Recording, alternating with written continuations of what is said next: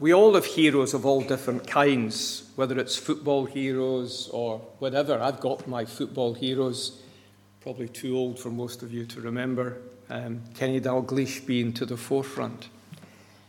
But I've got three great Christian heroes. John Calvin, the 16th century Genevan reformer. Uh, I remember as a young Christian reading two biographies of Calvin and being gripped by them. Ended up doing my honours dissertation, my first degree on John Calvin. I, I, I just was so taken with his courage, his faithfulness, his delight in the Saviour. And he's, from that time, been my go to man. If ever I'm thinking about something and I want to find out more about it, um, I've got most of Calvin's 59 volumes, so I can find somewhere. Calvin's my real uh, historical Christian hero. But then I've got a second hero, 19th century Scottish Presbyterian minister called William Chalmers Burns. If you've never heard of William Chalmers Burns, shame on you. He was one of the great, great men of the 19th century.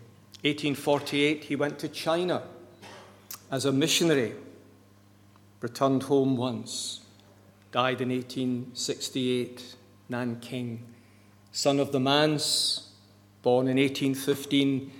His life is just gripping. If you want to be gripped by a missionary biography, read the life of William Chalmers Burns. So he's my second hero. But I've got a third hero, a little more modern. His name is John Murray, who was born in Bonar Bridge, not far from here, in 1898. Why is he one of my heroes?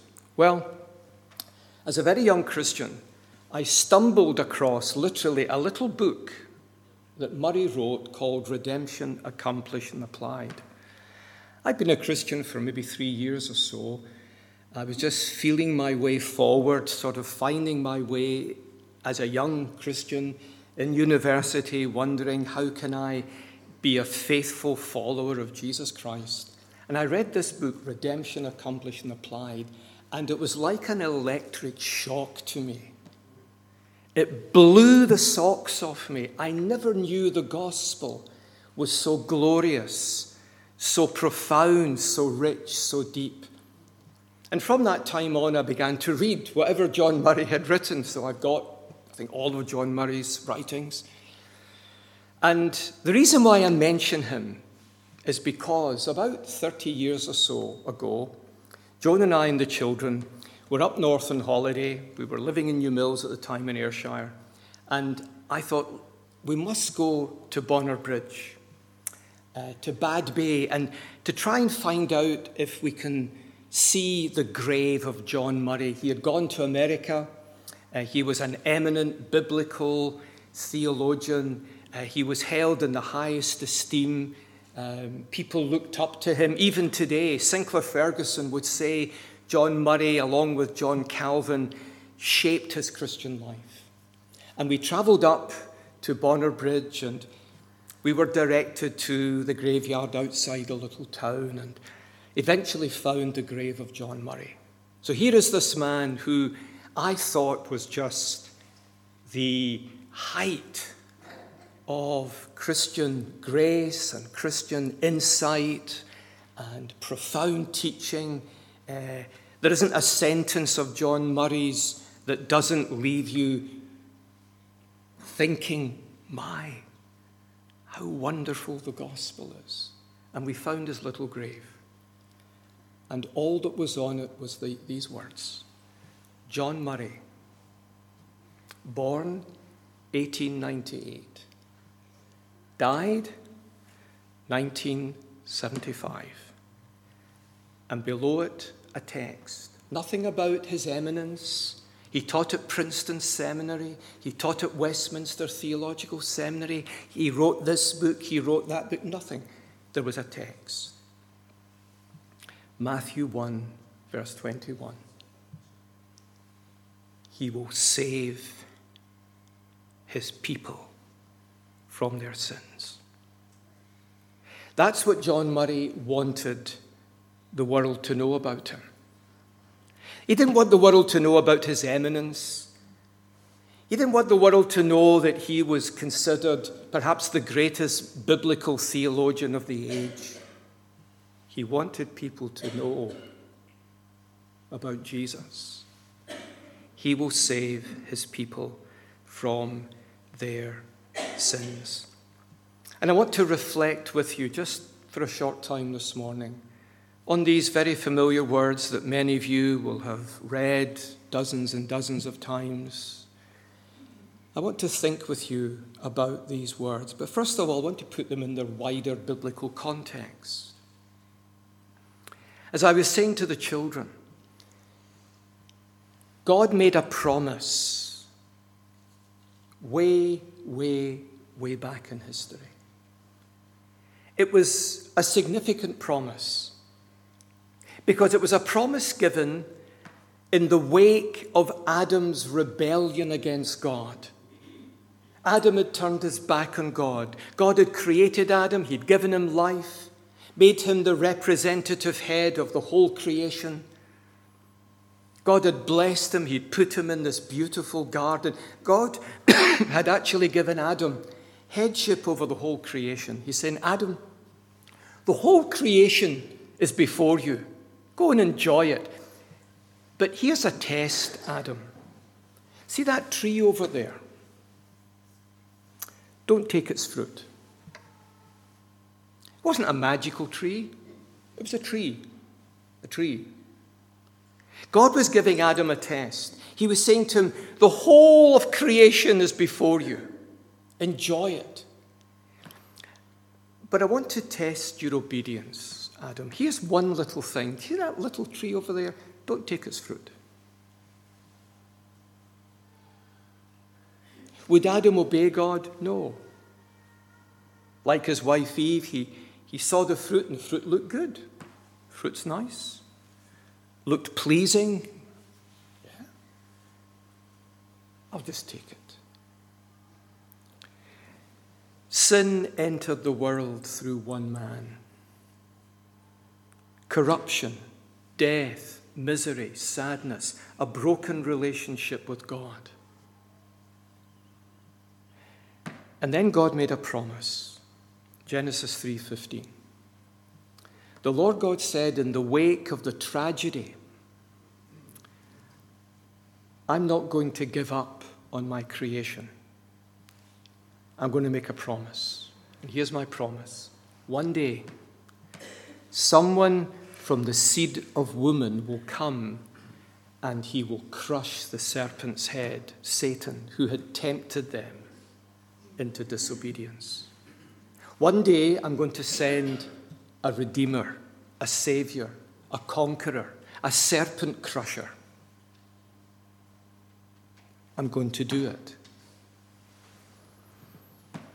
Ever since that first promise, it's the first gospel sermon in the Bible, and it's about Jesus.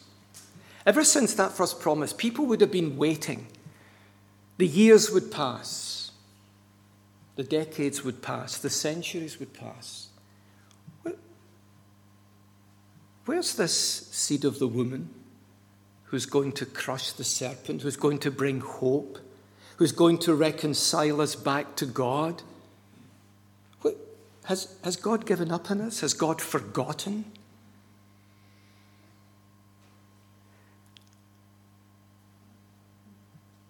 And then it happened out of the blue when no one was expecting it. Well, perhaps that's not quite right. You've got these three mysterious strangers we call the wise men from the east. How, how did they know? No idea. No idea. Some suggestions, but we really don't know. And an angel of the Lord appears to Joseph in a dream. And Joseph's got a problem. He's betrothed to Mary. They've not had sexual relations together, but she's pregnant. Now, the ancient world might be ancient, but they knew basic biology. Virgins don't get pregnant. But she is, Joseph's thinking, well, if it isn't me, who is it? And he's thinking, well, I don't want to embarrass her. I, I don't want to shame her publicly. I'll, I'll get a quiet annulment. And an angel appears. Bible's very upfront about the supernatural. Doesn't stop to say anything, just says an angel appeared. Says to Joseph, It's okay. It's okay, Joseph. Nobody else is involved. This seed of the woman is from the Holy Spirit. And you will call his name Jesus. Why? The name tells you why. Jehoshua, the Lord saves, because he's the long promised one. He will save his people from their sins. I want to notice three things with you, just very simply this morning. Number one, in these words, God's long promised announcement that he would send a Savior is being fulfilled. He made the promise thousands of years before. And you could imagine if someone makes you a promise, like I made to the little girl in Newmilns. I can still remember uh, making it, and I still remember her parents saying to me the next week, You forgot your promise. When you make a promise, you, people expect you to fulfill it. Maybe not the next day or the next week, maybe even not the next month, but they expect you to fulfill it. And here are people and they're waiting millennia. And surely you don't need much imagination to think that they would talk to each other has God forgotten? Has He given up on us? Have we been so bad that God has just said, forget it? But God is not a man that he should lie. Not one promise from his lips will fall to the ground. Every promise God has ever made he keeps because of who he is. As I said to the children, God would ungod himself, which he cannot do, for he is who he is. But he would ungod himself if he didn't keep his promise, because God is truth.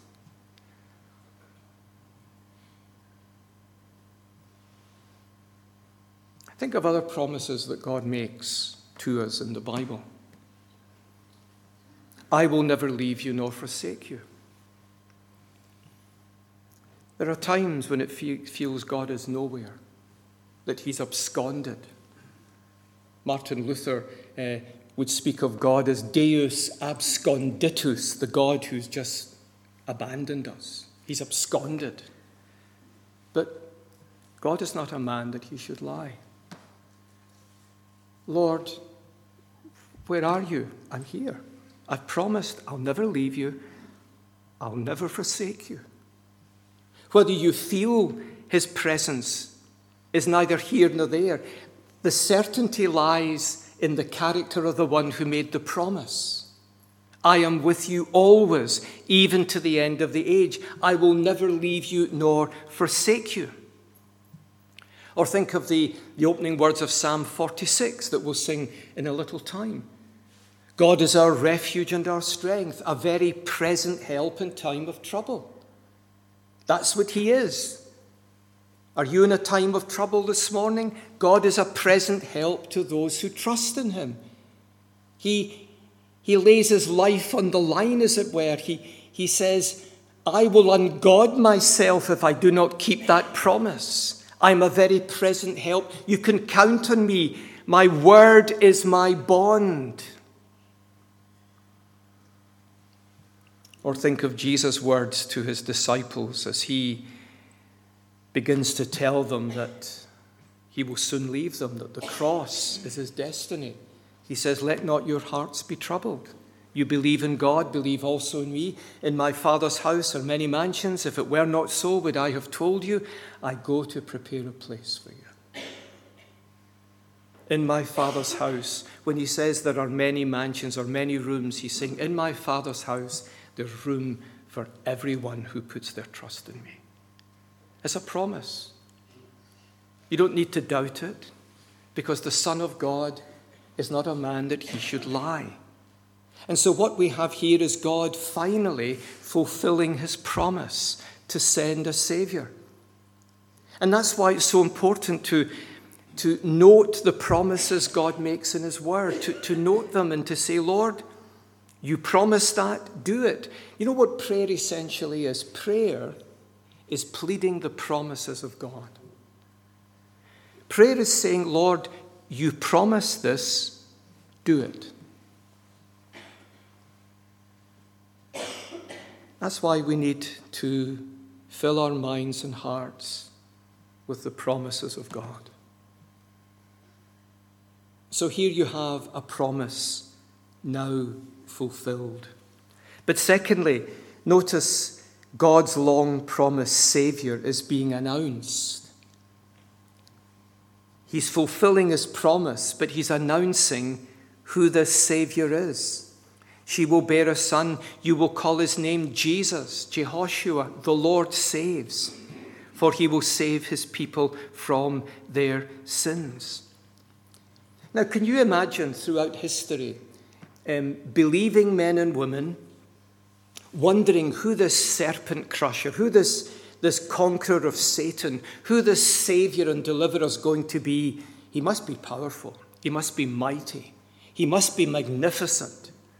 He must be someone that everything and everyone will tremble before.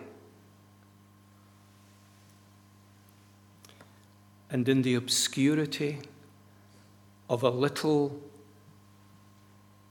tiny place called Bethlehem. I'd been there, once spent two months in Israel as a student. Joe and I went back on honeymoon. Bethlehem's nothing to write home about. in Bethlehem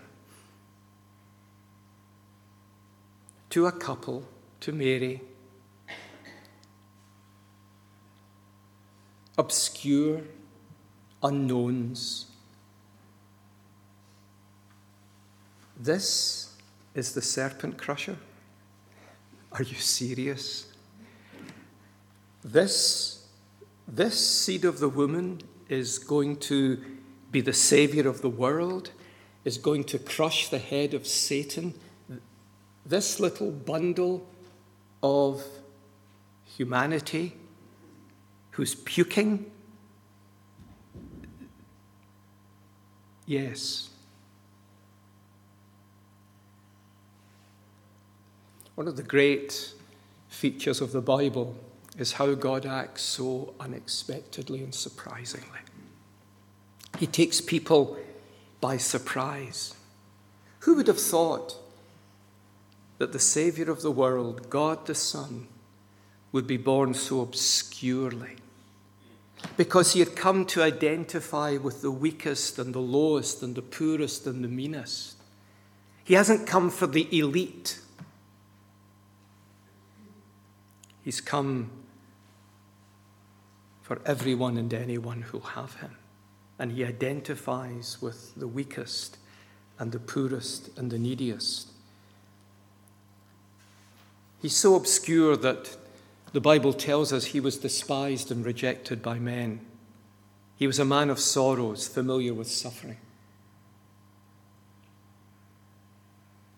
One of Jesus' disciples, a man called Philip, went and found a friend of his called Nathanael John chapter 1 says, Nathanael, we've found the Messiah, the Savior. He's come at last. Oh, says Nathanael, where is he from? He's from Nazareth.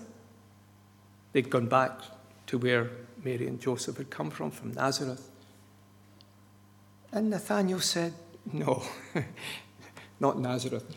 Can anything good come out of Nazareth? Now, why is he saying that? Well, if you, know, if you know your Bibles at all, think of beginning of Isaiah chapter 9. The people who walked in darkness have seen a great light. Galilee, where Nazareth was, of the Gentiles. Nazareth belonged to that part in the north of Israel that had been invaded by successive powers, successive armies. It was the most irreligious part of the country. It was where religion was at a low ebb. It, it was where truth and righteousness had been trampled into the dirt. If you were from Nazareth, it was a bit like saying you were from the boondocks.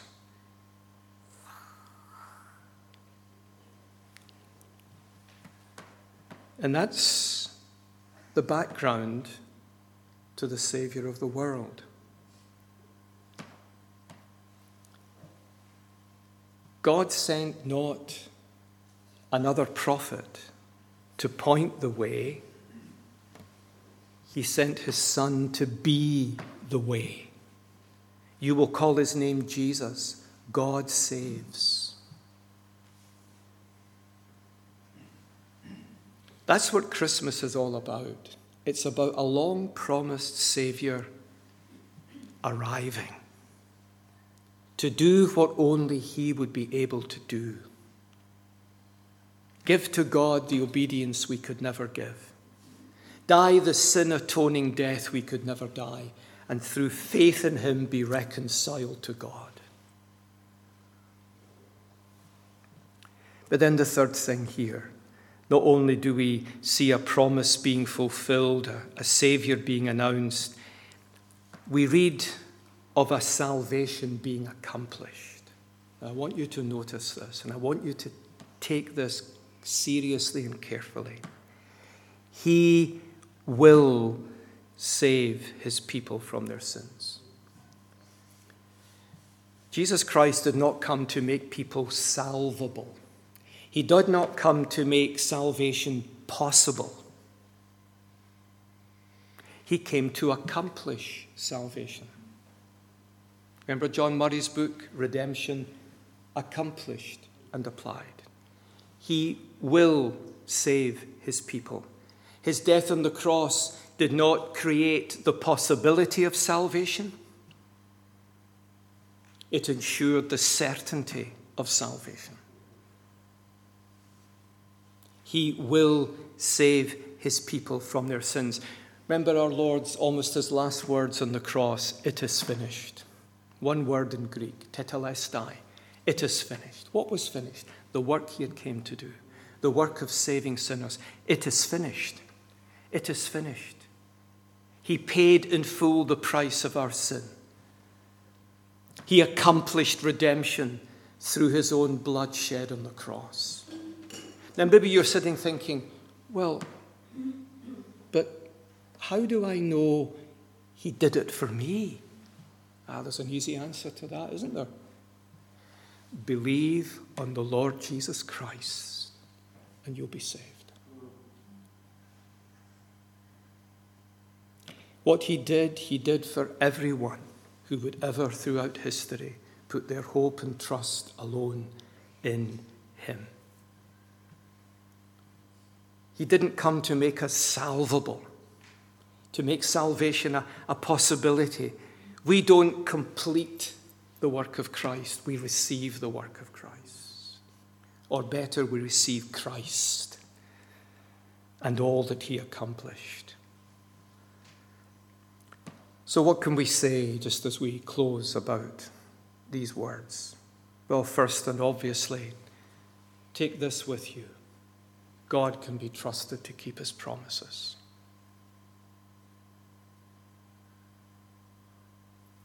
Read the Bible, note the promises, plead the promises. I will be your God, you will be my people. Your children, mark them with the mark of belonging. Plead the promises of God. He's a covenant keeping, covenant making God. Plead his promises. Hold God, Lord, you commanded them to receive the sign of your belonging. Make them yours. Secondly, we should notice here that God desires everyone to be saved and to come to a knowledge of the truth. Why did God send his Son into the world? Let me just quote one verse, John 3, verse 17. God did not send his Son into the world to condemn the world, but to save the world through him. God sent his Son that everyone, everywhere, might come to him. There's a very moving passage in the Bible where we read of God holding out his hands all the day long. Now, if I were to stand here for the next, I don't know how long, with my hands held like this, I'm not sure how long I could do this for. Uh, half an hour? An hour? Certainly couldn't do it for a day. What a remarkable picture. God holds out his hands all the day long. Why is he doing that? Because he's pleading with everyone everywhere to come to him. Come to me, come to me. I'll never turn you away. I'll never turn you away. Come to me through my Son, who has come to make atonement for sin. And the third thing we can take away is simply this that in Jesus Christ, God gives to us Himself.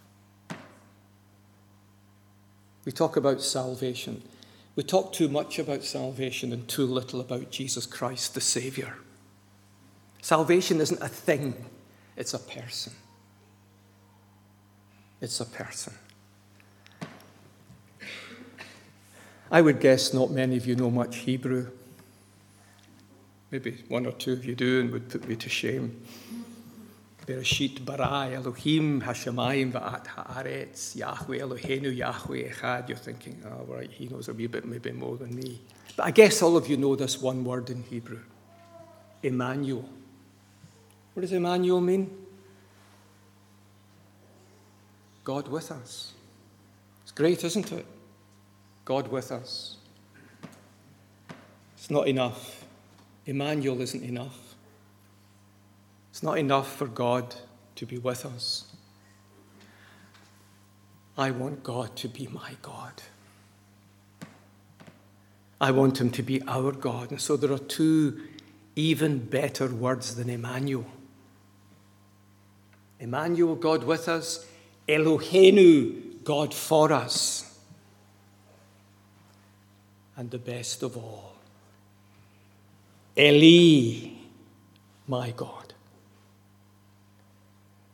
Martin Luther once said the Christian faith is all about personal pronouns. Can you say this morning, my God? I am my beloved's and he is mine. He's mine. Through faith in Jesus Christ, through self abandoning trust in God's Son. So when you sing about Emmanuel, that's great. Emmanuel, it's glorious. What about Eloheinu, our God? And best of all, Eli, my God. That's why Jesus Christ came, so that the living God could be your God and my God. Amen. A promise fulfilled. Well, we close our service of worship this morning.